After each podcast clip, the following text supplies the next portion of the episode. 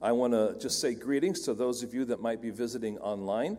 Um, I want to, especially this morning, say greetings to those of you that are upstairs in the classroom because uh, oftentimes you might feel like you're neglected, but we love you, we appreciate you, we know that you're there, and um, we're just glad that you're here and part of what's going on.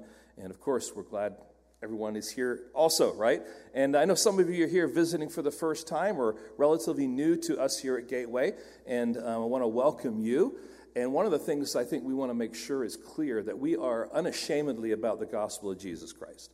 Uh, we're not going to pull any fast ones. There it is in the, in the front and center. We're about Jesus Christ who died on the cross to save us from our sins. And we're committed to the proclamation of his word. Now, what we typically do as a church is we work our way through a book of the Bible. Right now, we are uh, in the book of Exodus, and we are in Exodus chapter 32, and we're at verse, uh, verses um, uh, 7 through 14. So we have uh, Exodus chapter 32, verses 7 through 14. I would invite you to stand with me, if you would, please. And um, we're going to read this text, and we're going to see what the Lord has for us this morning. And the Lord said to Moses, Go down, for your people, whom you brought up out of the land of Egypt, have corrupted themselves.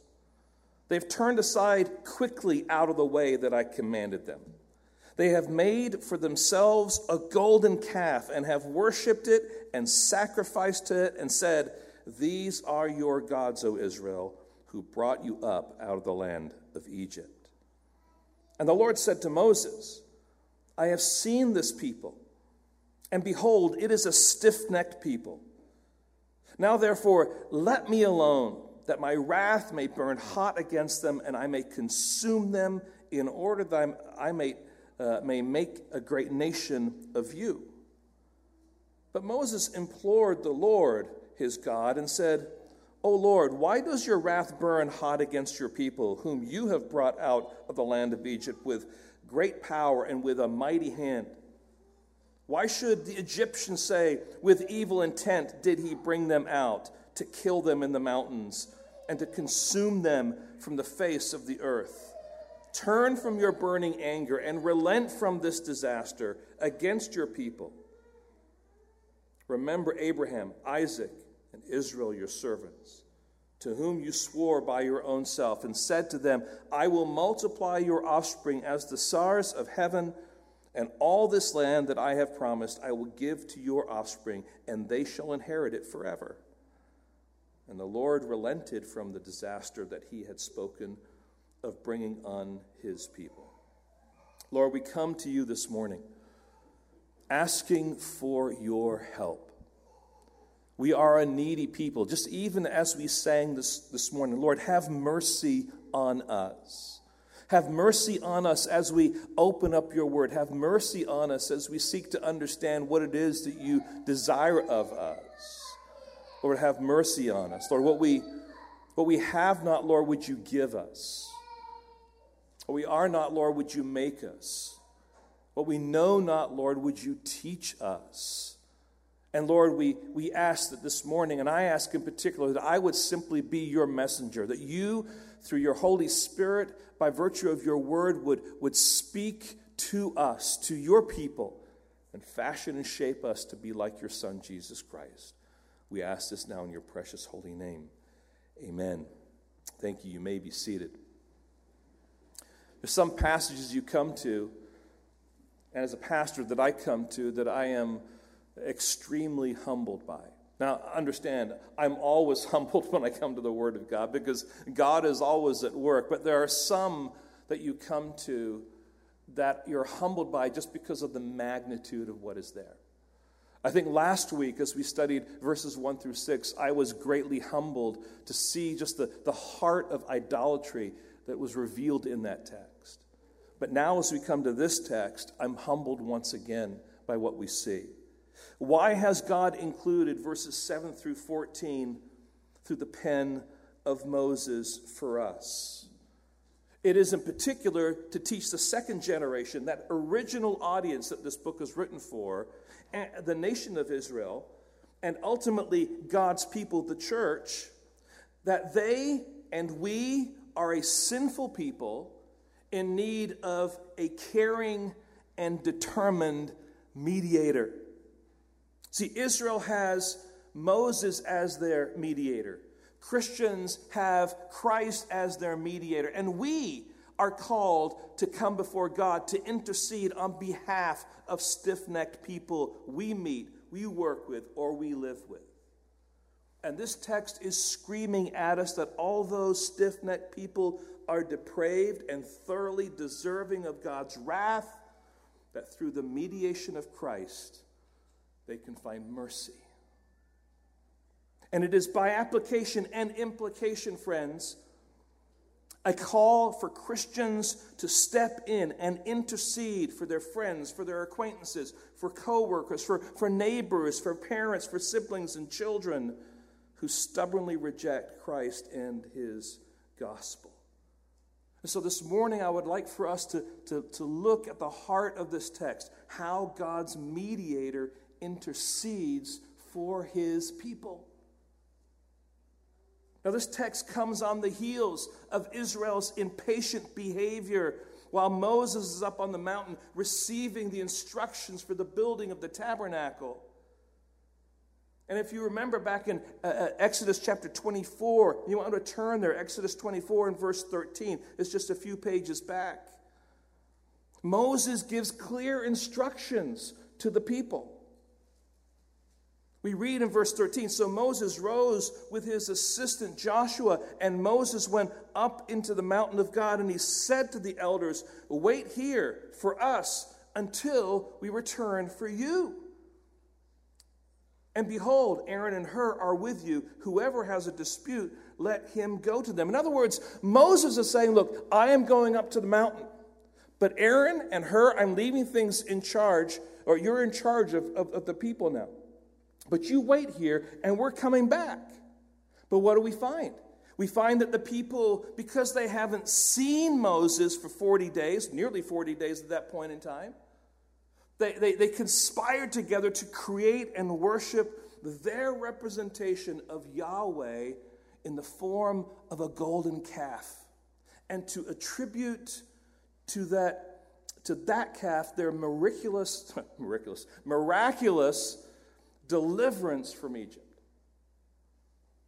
And it was an act, friends, of blasphemy, of idolatry that ultimately led into sexual immorality. So, what we saw last week was that their faithlessness led to their impatience, which led to their idolatry, which led to their immorality. But now, we're taken behind the scenes we're allowed to see how the events at the foot of the mountain look from God's perspective. To notice what it is that God sees.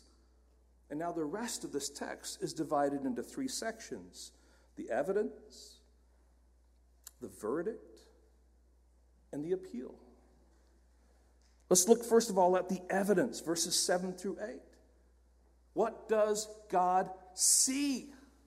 He sees his people are behaving in ways that they shouldn't be behaving, how they're rebelling, and how they are committing blasphemy.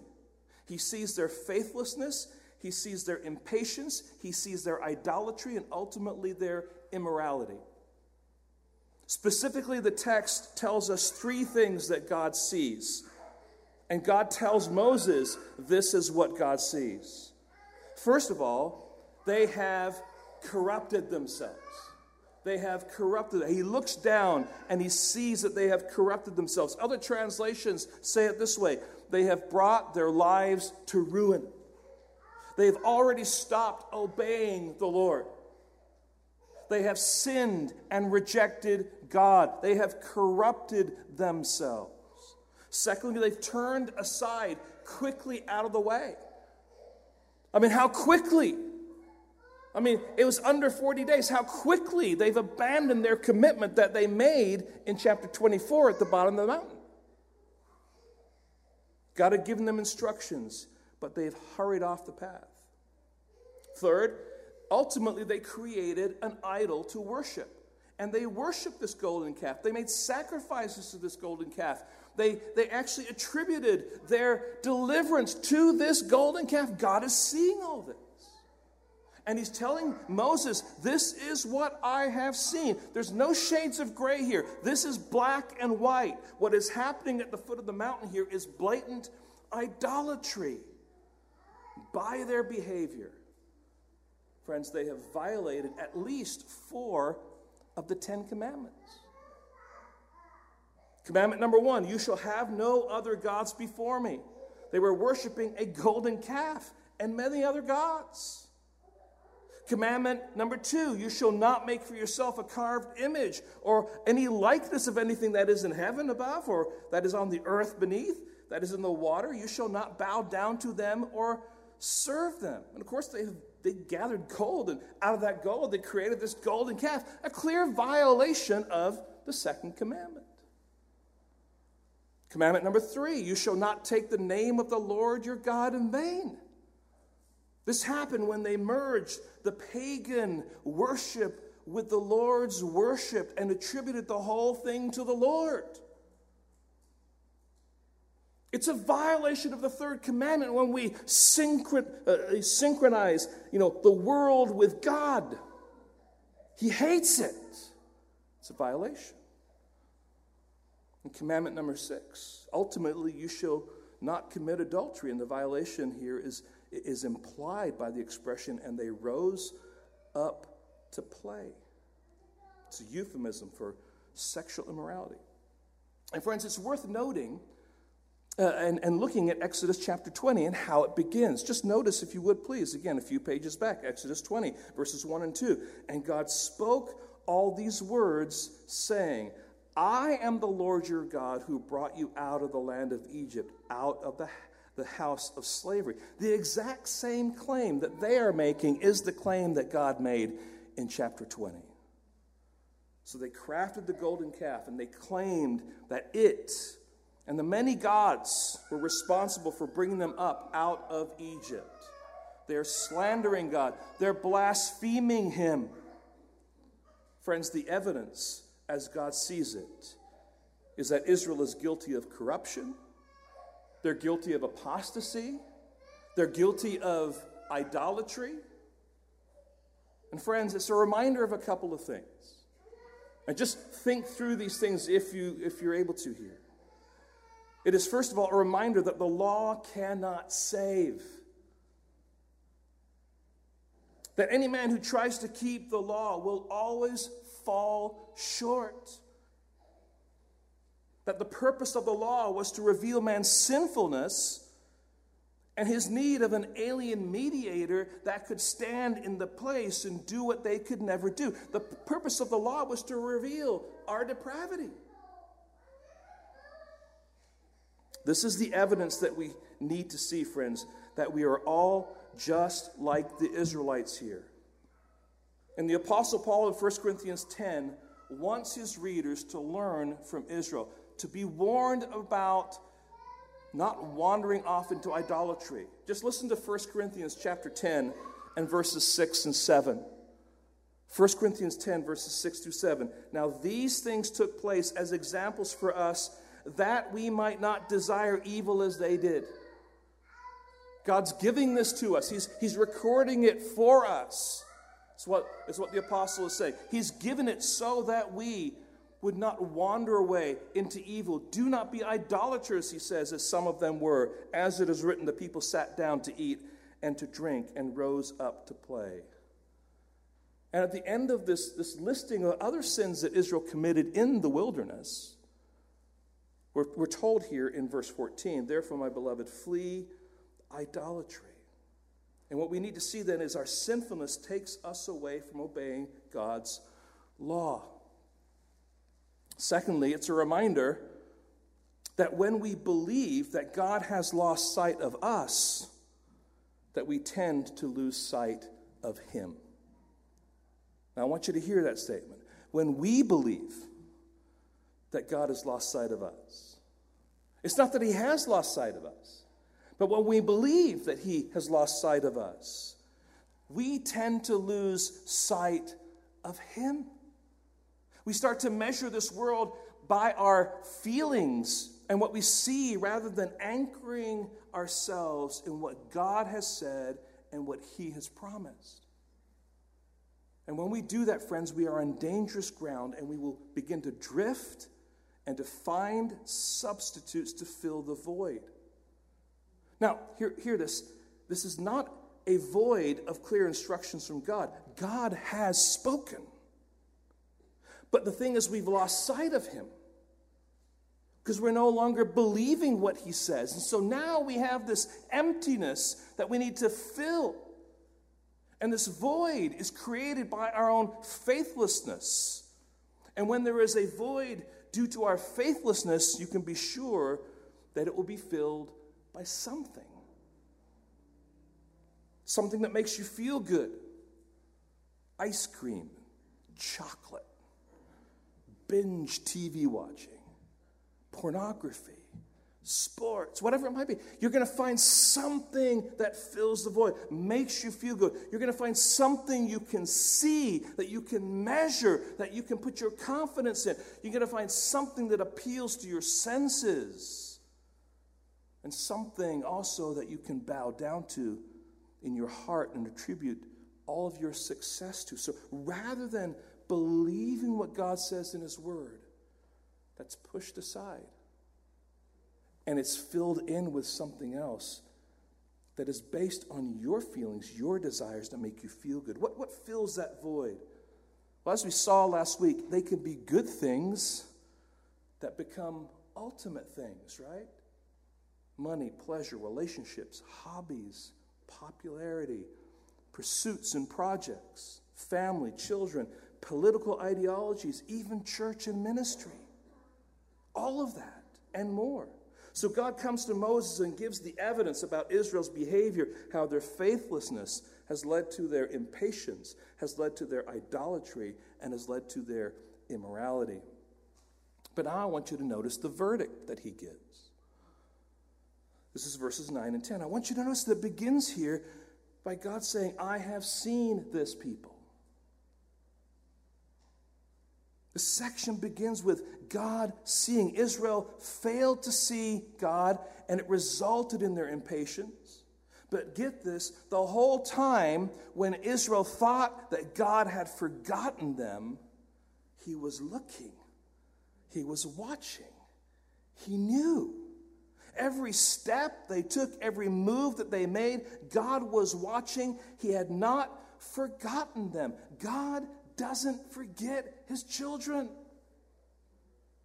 And it's a reminder of what we read in the summary statement in chapter 2 in verses 30 or 23 through 25. This is what it says During those many days, the king of Egypt died, and the people of Israel groaned because of their slavery and cried out for help. Their cry for rescue from slavery came up to God. And God heard their groaning. And God remembered his covenant with Abraham, with Isaac, and with Jacob. And God saw the people of Israel, and God knew. God is fully aware of what's going on with his people. He's not shocked. This text tells us he, he's seeing clearly what's happening. He sees the suffering, he sees the groaning, he sees the crying out. He knew, he heard, he remembered, he saw, and nothing has changed here in chapter 32. Up to this point, chapter 32, God's dealing with Israel's failures, have in every way demonstrated his patience and his long suffering to them. You remember they started to grumble once they're in the wilderness, right? They started to get thirsty from the travel, a real need. And they came to a place called Mara, and the water was bitter. And they, oh man, the water's bitter, and grumbling and complaining. And God, in his miraculous way, turns that water into sweet water to bring satisfaction to the people. And then they move off to a place called Elim, where there's these wonderful oasis and fruitfulness from the trees that are there. And then we find them in chapter 16 grumbling once again in the wilderness because they have no food, and yet God provides bread from heaven, manna from heaven. And then they grumble again in chapter 17 because they have no water. They're at Rephidim now, and once again, God graciously provides water from the rock. But there comes a point when God's long suffering turns to wrath and anger.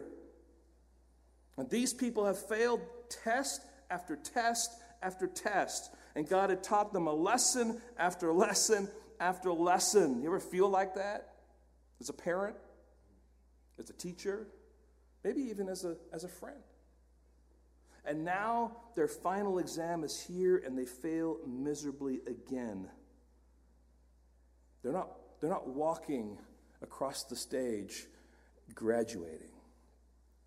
That's not happening here. They failed their final exams. So he gives both his verdict and his judgment. Here's the verdict. And the Lord said to Moses, I have seen this people, and behold, it is a stiff necked people. That's a lot of things you shouldn't say to someone. The expression stiff neck comes from the world of farming, where a farmer would place a yoke over uh, the neck of his animal so that he could plow a field or pull a cart or something like that. But the animal is stubborn and stiffens his neck and refuses to go in the direction the farmer wants him to go, but instead heads where it wants to go. Such an animal is not useful to a farmer. That animal continues to do that. That animal will find itself going to a place where they make glue. This is the picture, my friends. God is saying, I have graciously and powerfully led Israel out of their slavery in Egypt, but they continue to be stubborn and have rejected my word and guidance. There is only one thing left to do. And it's a reminder to us, friends, that God calls all of his people to willingly take his yoke on their shoulders and to humbly follow his lead and his voice and his guidance. And when we do so, we will find his, that his yoke is easy and his burden is light. But if we refuse to listen to his word, if we reject his guidance, in other words, if we become stiff necked, then we will no longer be useful to him. Now, we know stiff necked people, don't we? That's just the reality. Some of them are our neighbors, some of them are our coworkers, many of them are our friends, past and present. Some are even in our family. There are children, there are parents, there are spouses. And if we're honest, we often find him or her looking back at us in the mirror. We don't have to look too far to find stiff necked people. And all who are stiff necked have chosen to turn away from God in some way, shape, or form. And ultimately are corrupting themselves. Why? Because if they're rejecting God, they're embracing something else. And so they're worshiping other gods. Or at best, they're seeking to worship God while at the same time trying to worship these other gods and syncretizing it together. This is his verdict. They are a stiff necked people. And now notice his judgment. Now, now let me alone that my wrath may burn hot against them and I may consume them in order that I may make a great nation of you. And what we read here might surprise us. We might be shocked at what God is saying here. God's judgment is burning hot wrath so as to consume the people. But the expression that my wrath may burn hot against them, literally says in the Hebrew, so that my nose may glow red or become hot against them. It's an idiom, it's a picture, it's a figure of speech. It's a strange expression, but you know what? We, we do know the idea uh, uh of, of burning uh, from the, the Hebrew culture. It's, it's, it's a, this nose burning is an expression that, that means you are angry. And friends, it's important to note because we know that God is also long suffering. And the word long suffering is another idiom very similar to this. Literally means God is long of nostrils. You know, to be long of nostrils means that God is, He takes deep breaths. You know what I'm talking about? Someone is not behaving well. Someone is being stubborn. Someone is being rebellious. And you, as a parent or as a friend or whatever, you say, I am going to be long suffering. I'm going to go,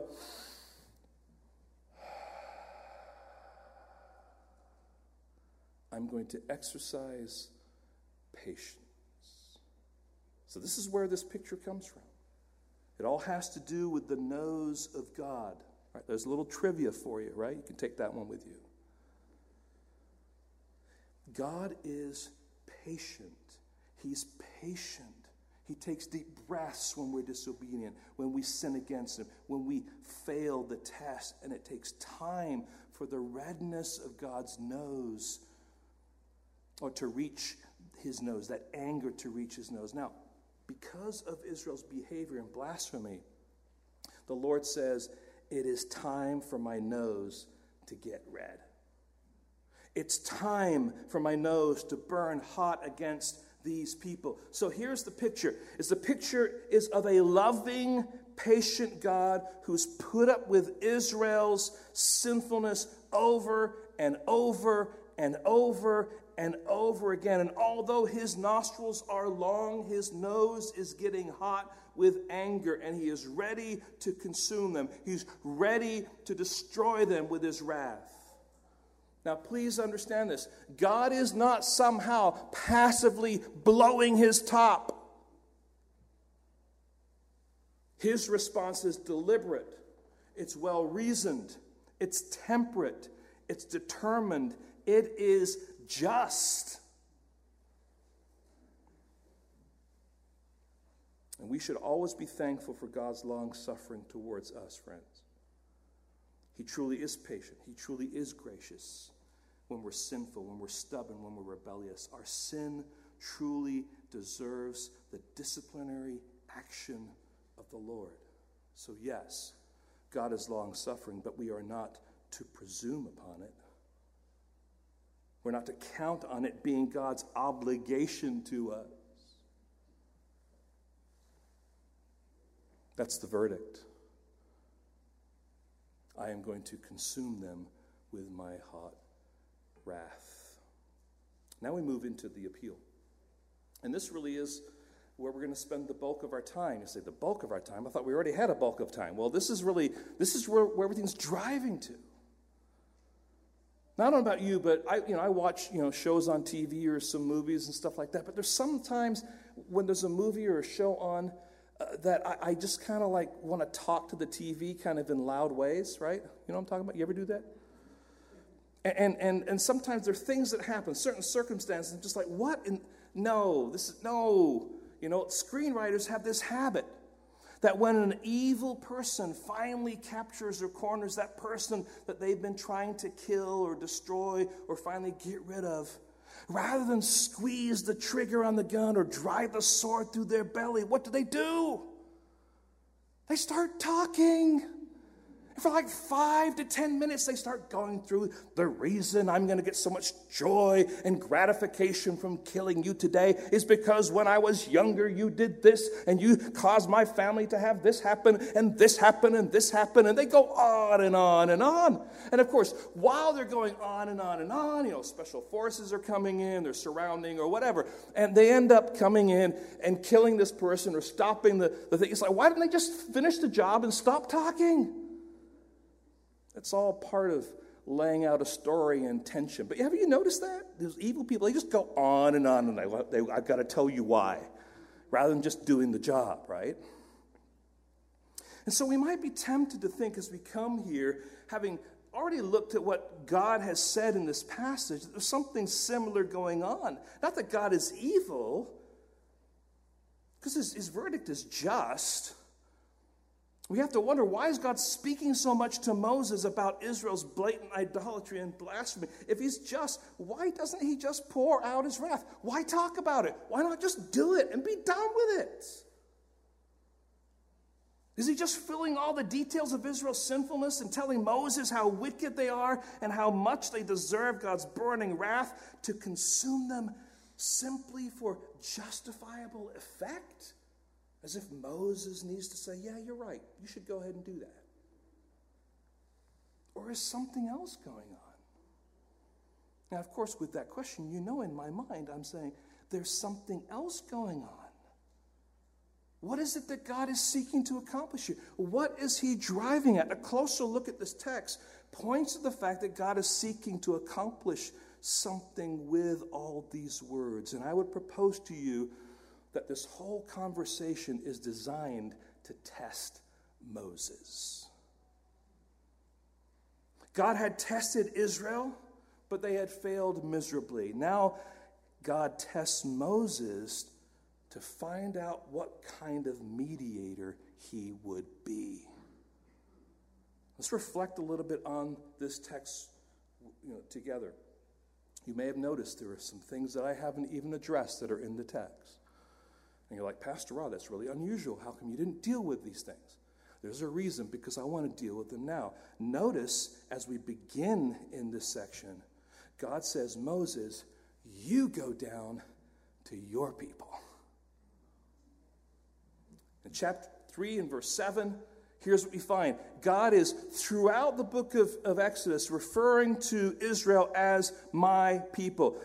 Then the Lord said, I have surely seen the affliction of my people who are in, the, in Egypt and have heard their cry because of their taskmasters. And repeatedly, Moses, when he's standing before Pharaoh speaking for God, says this Thus says the Lord, let my people go, that they may serve me. But now he turns to Moses and says, These are your people. These are your people you delivered. Your people have corrupted themselves. Your people have turned away. Your people have made a golden calf and worshiped it. These are your people, and they are your problem. Secondly, God says, Moses, leave me alone. Now you might say, is God just being one big baby up in heaven? No, there's something going on here. He says, Leave me alone so I can consume Israel with my wrath. In other words, I am determined to bring judgment on them. I am justified in bringing judgment. So leave me alone so that I can do what I need to do. I'm done with them. My patience has run out. Now imagine, if you would please, that you are um, a father and you get a phone call from the high school principal saying, You need to come to the school. I need to talk to you about your son. And when you arrive, you find your son in the principal's office, and you go in, and the principal informs you that your son has done something that will likely result in suspension, potentially expulsion. It involves the police, and he's also brought great shame on your family name. And you look your son in the eye, and you ask him, Son, did you do all these things that the principal says you did? And he stubbornly shakes his head and says, Yes. And when you're done with the principal and you leave and you get into the car, the drive home is thick with period verbal spasms. You say things like, I can't believe you would be so foolish. How many times have we told you to avoid that place and those people? You're in big trouble. Your mother is not going to be happy at all. It's interesting that the mother is always the final authority in these things, right? And when you get home, you send your son to his room and you go and find your wife and you begin to share with her all that has happened, and you are angry justly because your son's behavior and because of his smugness. And as you talk, your anger grows and you start saying, That's it. He's grounded for a year. Don't tell me you've never said that, all right? I'm, I'm taking his phone, I'm taking his laptop, I'm taking his PlayStation, I'm taking his iPad, I'm taking out his bed and his pillow and his swivel chair. I'm not paying for his college or helping him with a car. In fact, I'm going to throw him out. I'm going to throw him out. He's not living here anymore. I'm done with him. And your wife is standing there very concerned and shocked at your response, and you walk toward his room saying, Let me alone. He deserves this. He had this coming. And your wife, because she is godly, and she knows that although your words are a real threat, that they're also an invitation. An invitation for your wife to say, honey, you have every right to be angry. Our son has behaved very sinfully and foolishly, and he does deserve stiff consequences. But can we show a little mercy? Now, friends, Israel's guilty. Israel deserves God's wrath. There's no question about it. But what will Israel's mediator do? Here's the third thing God says, Moses, I will make a great nation of you. When, when we're done, when I'm done pouring out my wrath on these people, I'm going to make a great nation where you are going to be the father of that nation. Israel's been unfaithful, and I've been patient long enough. They don't listen. They're always grumbling and complaining. They're not thankful. But you, Moses, you've listened to me. You've served me faithfully. You would make a great leader and a father of my nation. Now, friends, you see what's going on here. God is, by his words, distancing himself from Israel and warming himself toward Moses. So, how will Israel's mediator respond?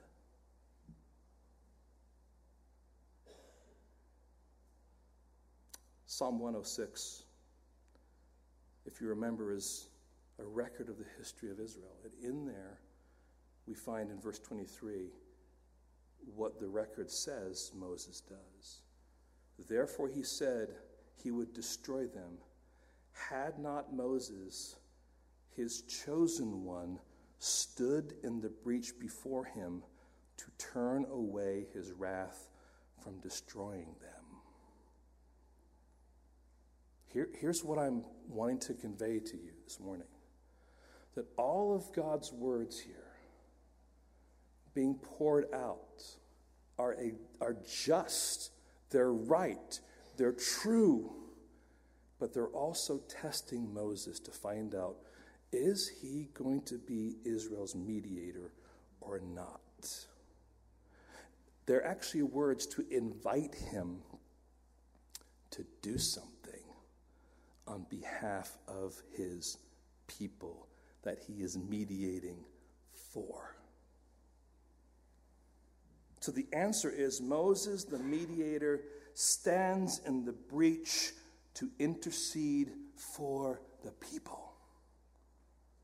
Now, I want you to notice it is a mediating prayer. Verse 11, but Moses implored the Lord his God. Implored, it's not the kind of word we typically use in our language. But if there's ever an example of someone coming boldly before God, it is here. Moses implored the Lord. The, the, idea here is that Moses approaches the face of God to appease him, to plead with him to pacify and to soothe him. What boldness is this prayer? As Moses now comes to speak face to face with God, there was perfect liberty for him to do that. He was the mediator here.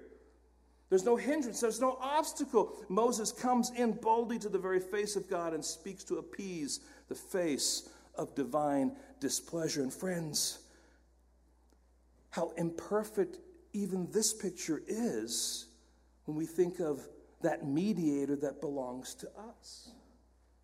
If, if Moses had the ear of God, how much more our intercessor, Christ Jesus, has the ear of the Father? He has the, the face. He goes to the face of the Father and he pleads with him. Christ, our high priest, intercedes for us. God hears the cries of his Son. He sees the face of his Son as our Savior appears. And he comes before representing his people. And it's worth being reminded that Jesus, as our high priest, goes before the Father with our names on his shoulders and over his heart. He's that high priest, remember? And his mediation is a personal and sacrificial mediation, it is a mediated prayer. Secondly, it's an unselfish prayer. A lesser man would be tempted to become a father of a nation. You see the little temptation that God threw out there. When I'm done with them, I'm going to make a nation with you as the father. A lesser man would have embraced that. He would have seen Israel's destruction as a wonderful opportunity to be the father of great people. Imagine me, the father of a nation. But Moses will have none of that. He so loved his people that their welfare became more important than his self advancement. It testifies to the genuineness of the motive of his prayer and the sincerity of his prayer, completely setting himself aside that God might do something for his people. And friends, it reaches its climax in verse 32 of this chapter. I'm going to begin reading at verse 31. So Moses returned to the Lord and said, Alas, this people has sinned a great sin. They have made for themselves gods of gold. But now, if you will forgive their sin, but if not, please blot me out of your book that you have written. So the choice is be a father of a nation or God blot me out for the sake of these people.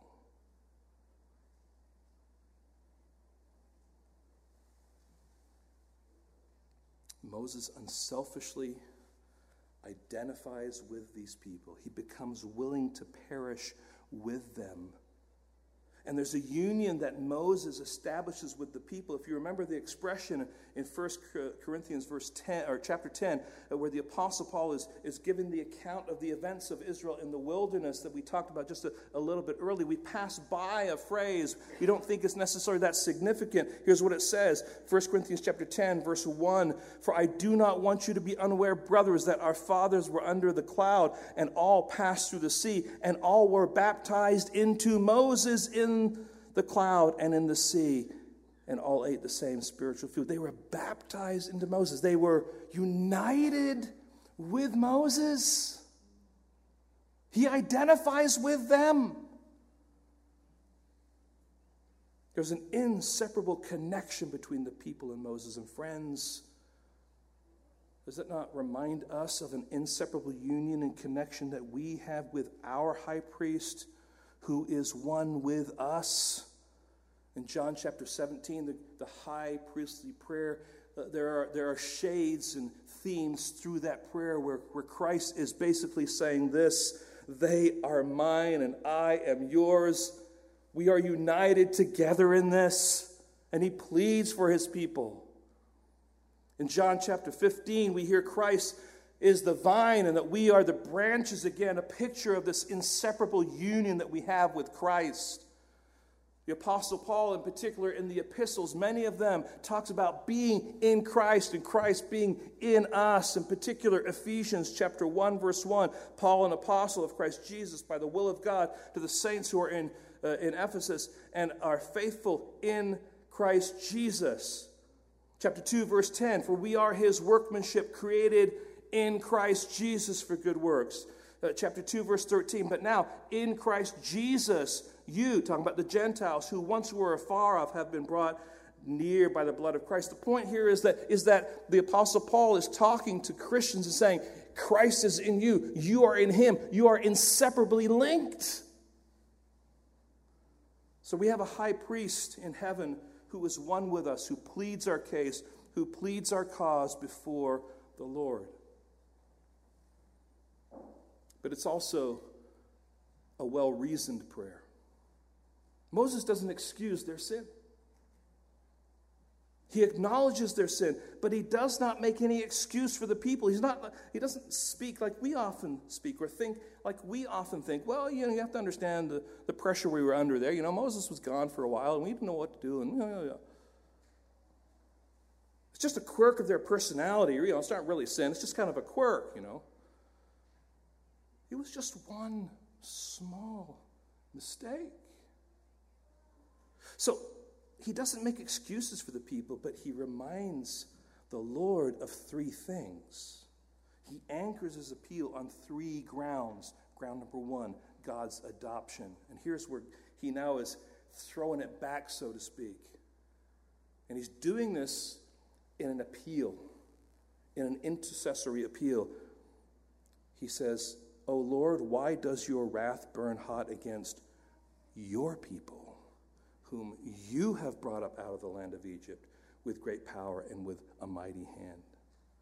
He's appealing in his prayer to God's adoption. He's saying, Yahweh, they, they may be faithless, they may be grumbling, they may be impatient idolaters who are corrupt and turn away from your truth, but they're your people. You brought them up out of Egypt. You chose them. You saved them. You delivered them. They belong to you. They are yours, and they are the people you redeemed. And friends, isn't that what Christ has done for us? First John chapter 2, we read, My little children, I'm writing these things to you so that you may not sin, but if anyone does sin, we have an advocate with the Father, Jesus Christ the righteous. So, like Moses, Jesus is our righteous advocate with the Father. He stands face to face with the Father and intercedes for us. And we also read and continue in uh, 1 John chapter 2 and verse 2 where it says he is the propitiation for our sins. In other words, some, something happened for him to be able to stand before the Father and say, Look, I'm advocating based on something. I'm advocating based on my blood. It's a well reasoned prayer. So it begins with adoption. It's secondly, God's honor. What will Egypt think about your reputation if you consume Israel? This is logical. You took all this time to expose the emptiness and the impotence of Egypt's gods when you confronted them with the plagues. You declared yourself to be the I am, that I am, the sovereign and self sustaining creator of the world. You demonstrated your might and your power in bringing Israel out of Egypt, out from the yoke of their slavery, and parting the walls, or the water, I should say, of the Red Sea. You demonstrated to the world that you are the one true God to be feared and worshiped. They know who you are because they have seen and heard of you through the work you have done for your people. So, Yahweh, if you go through with your wrath, your enemies will rejoice. If you go through with this, they will scoff at you and they will see this as an opportunity for self glorification.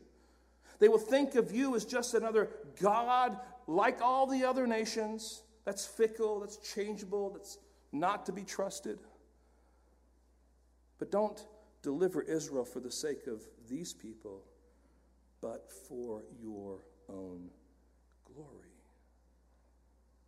Your honor, your glory, your name, your reputation is at stake. This is Moses coming to God and saying, This is, this is who you are. So God's adoption, God's honor, God's finally God's covenant. He brings up the covenant. Moses now takes God back to the promise of the covenant with Abraham and Isaac and Jacob, and he says that it is a covenant that you swore by your own self. Now, if we're going to swear on something, we swear on our mother's grave, which is not a good thing to do, but we people do that, right? You hear that. We swear on the Bible. What, the reason we do that is because we want to we want to swear on something. What's so when people do? They want to swear on something that is holy, that is sacred, that is greater than them. But there's nothing greater than God. so he swears by his own self that he is going to keep this promise, this covenant. Hey, God, I thought you made a promise. I thought that you swore that you would keep this promise for how long? Well, look and see what it says. I will multiply your offspring and the stars of heaven and all this land, and I have promised, and I will give your offspring, and they shall inherit it for how long? Forever. This doesn't sound like forever. This is not what you said. This is not who you are. This is not your covenant. So he's appealing now to these three aspects, these three areas God's adoption of these people. Secondly, God's honor, his character. And third, his covenant. And ultimately, friends, this is an effective prayer, isn't it? Because look at verse 14. And the Lord relented from the disaster that he had spoken of bringing on his people. The Lord relented. Now, we must not read that and think to ourselves, so apparently God doesn't know the future. Or God is fickle and he changes his plans. No, our understanding of the character of God must drive our understanding of what we read here. God is sovereign and is always working his plan. God doesn't change. In fact, God was completely and utterly in control here, and his plan hadn't changed at all. The very thing that God had planned through this test was this response by Moses. Moses is not trying to talk God into something he doesn't want to do himself. No, he was telling God exactly what he wanted to hear. In the end, God did what he intended to do from the beginning. He answered the prayer of the mediator who had appointed, whom he had appointed by saving the people he had chosen from all eternity. So, what we have here is what's called, big word, an anthropopathism. We're not going to all try to say it together, okay? Now, you may have heard of an anthropomorphism. It's a much more common expression. And anthropomorphism talks about the fact that God is spirit, but when he speaks to us, he wants us to be able to relate to him. So he uses the imagery, the physical imagery of man in particular, to describe his behavior. So God, God writes things with his finger. He uses his strong arm. He puts his foot on the neck of his enemies, right? Or he is long of nostrils, right? He's giving us the ability to comprehend him using those physical descriptions. And anthropopathism is very similar, but instead of physical attributes, God uses human emotions and attitudes that we understand. So when God says he is angry, we comprehend that because we get angry. When God says, I'm going to pour out my wrath, we understand that because we understand what wrath looks like. Okay? So Moses here, seeing Israel's wickedness and God's just wrath, steps in to intercede based on God's character and his word, and he reminds God of his character, he reminds God of his covenant. But it's not as if God had forgotten because God never forgets, does he? To forget is passive. You don't know when you've forgotten. But God chooses not to remember. Those are two separate things. He always remembers. Now, I want to just finish up with, with three closing thoughts. We're kind of driving and applying now this whole thing. First of all, I want us to consider, as we reflect over this text, the danger of being stiff necked. The danger of being stiff necked. A stiff necked person is a person who refuses to lower their heads and wear the yoke of obedience to Christ. What I'm going to say next comes, uh, most of it comes from Philip Ryken describing a stiff necked person, and he does it well, so that's why I'm using it. He says, they always think that they're right and never admit that they're wrong. They refuse to listen to good spiritual counsel. They say, I'm sorry, that's just the way I am, and they expect everyone else to deal with it.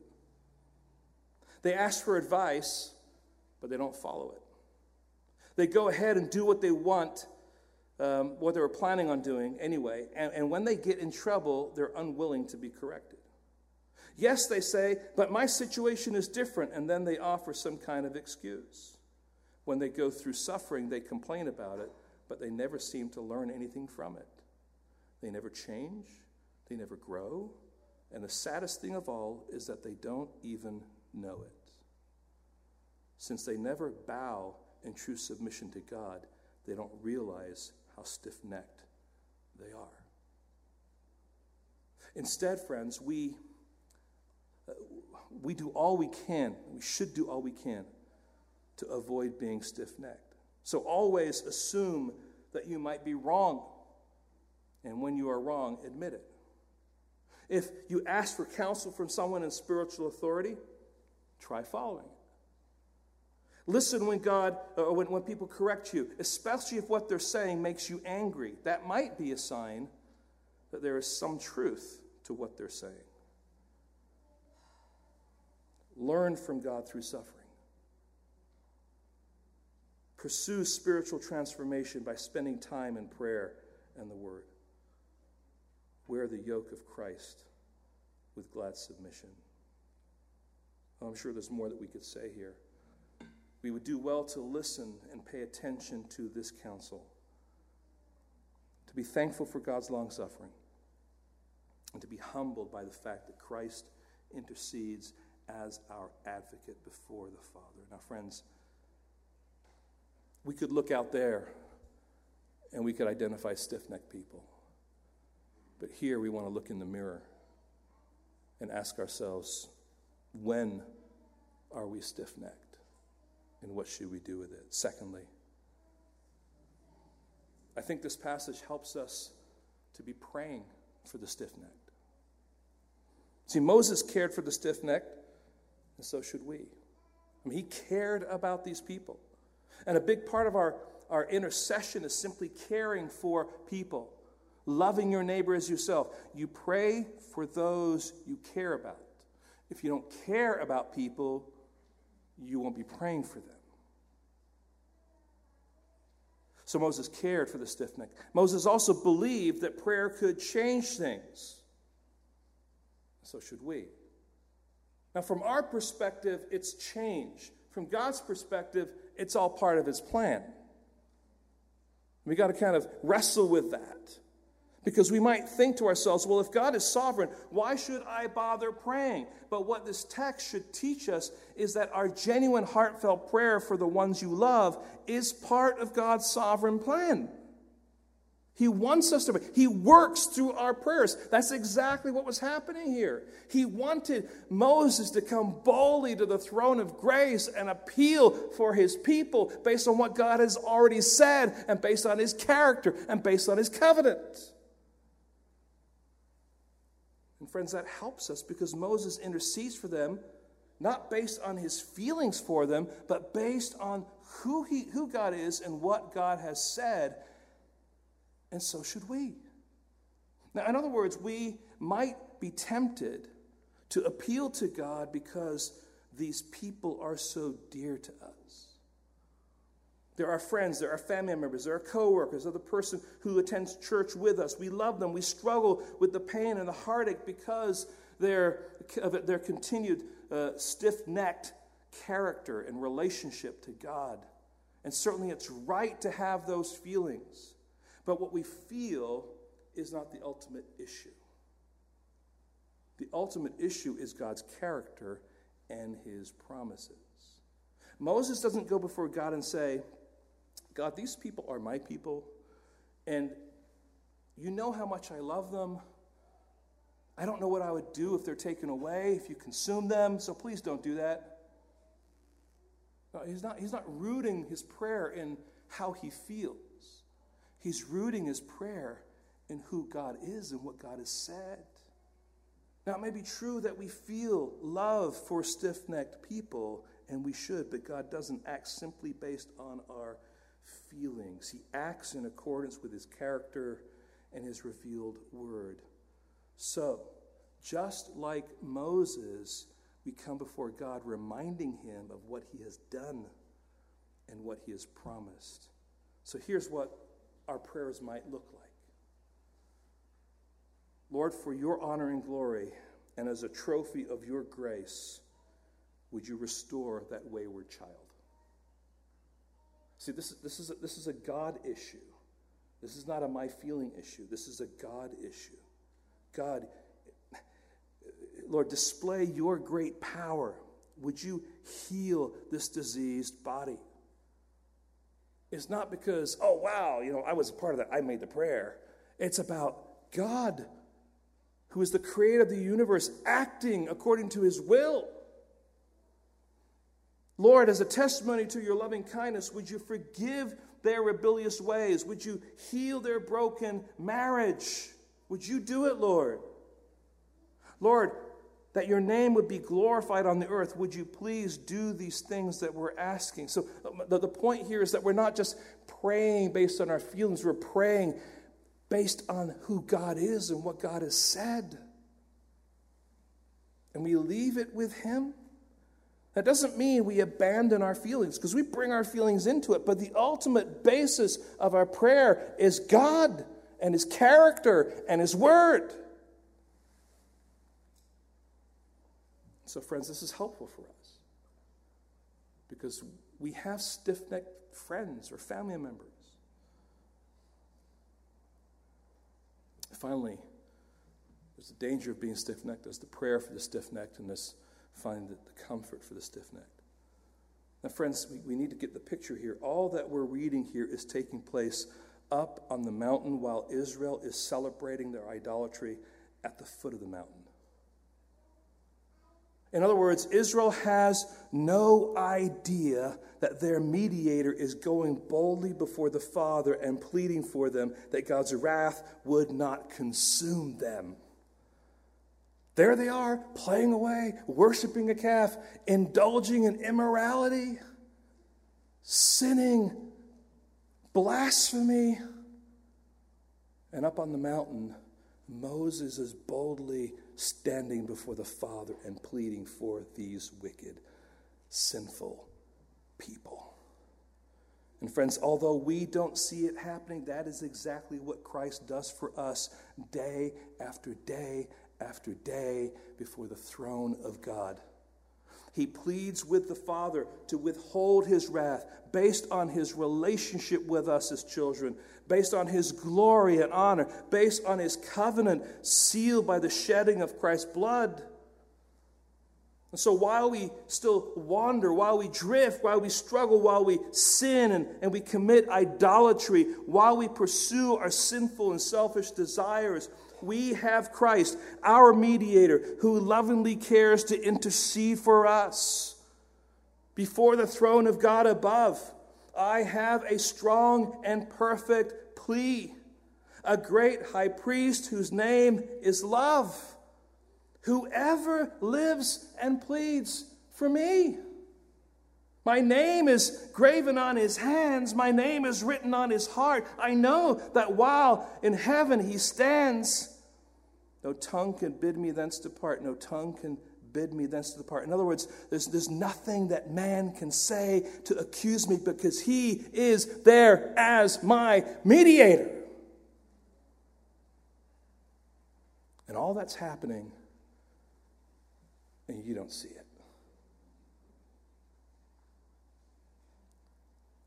But oh, how we want to function by our feelings when God gives us the truth that should sustain us, that should strengthen us, that should feed us, that should nurture us out of our sinfulness and cry out for mercy. Lord, help us today. Help us to learn from a text like this, Lord, what we are really like. Or, Lord, it's so easy for us to to get to the place where we think, you know, we're really not that bad. Oh, but Lord, you are just in your condemnation. You are just in the promise of the exercise of your wrath to those who will not bow the knee, who stiffen their neck toward you. And Lord, you're just, even in your children who turn aside, who stiffen their necks to in some area of their life. You are just to bring discipline. And yet, Lord, all the while, you are going before the Father.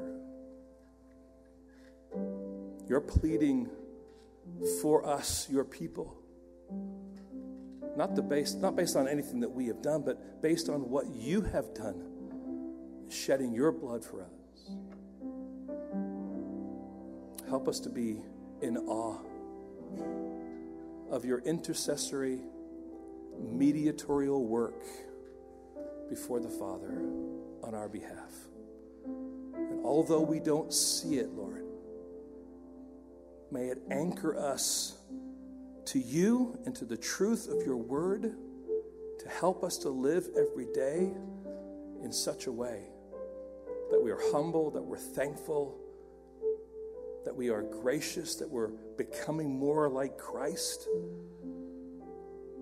that we, in turn, as your children, plead before you for others that we know that are stiff necked, who are, who are stubborn against you. For many of us, Lord, when we think about that, we think of our children who have wandered. We think about uh, maybe spouses or, or siblings. We think about friends who are no longer humbling themselves before you. Lord, we need to be reminded that you hear the prayers of your saints. But Lord, this is all because of the fact that you have shed your blood on our behalf. We praise you, Lord. Give us strength, give us wisdom, give us boldness to come before you and plead. We ask in your precious holy name.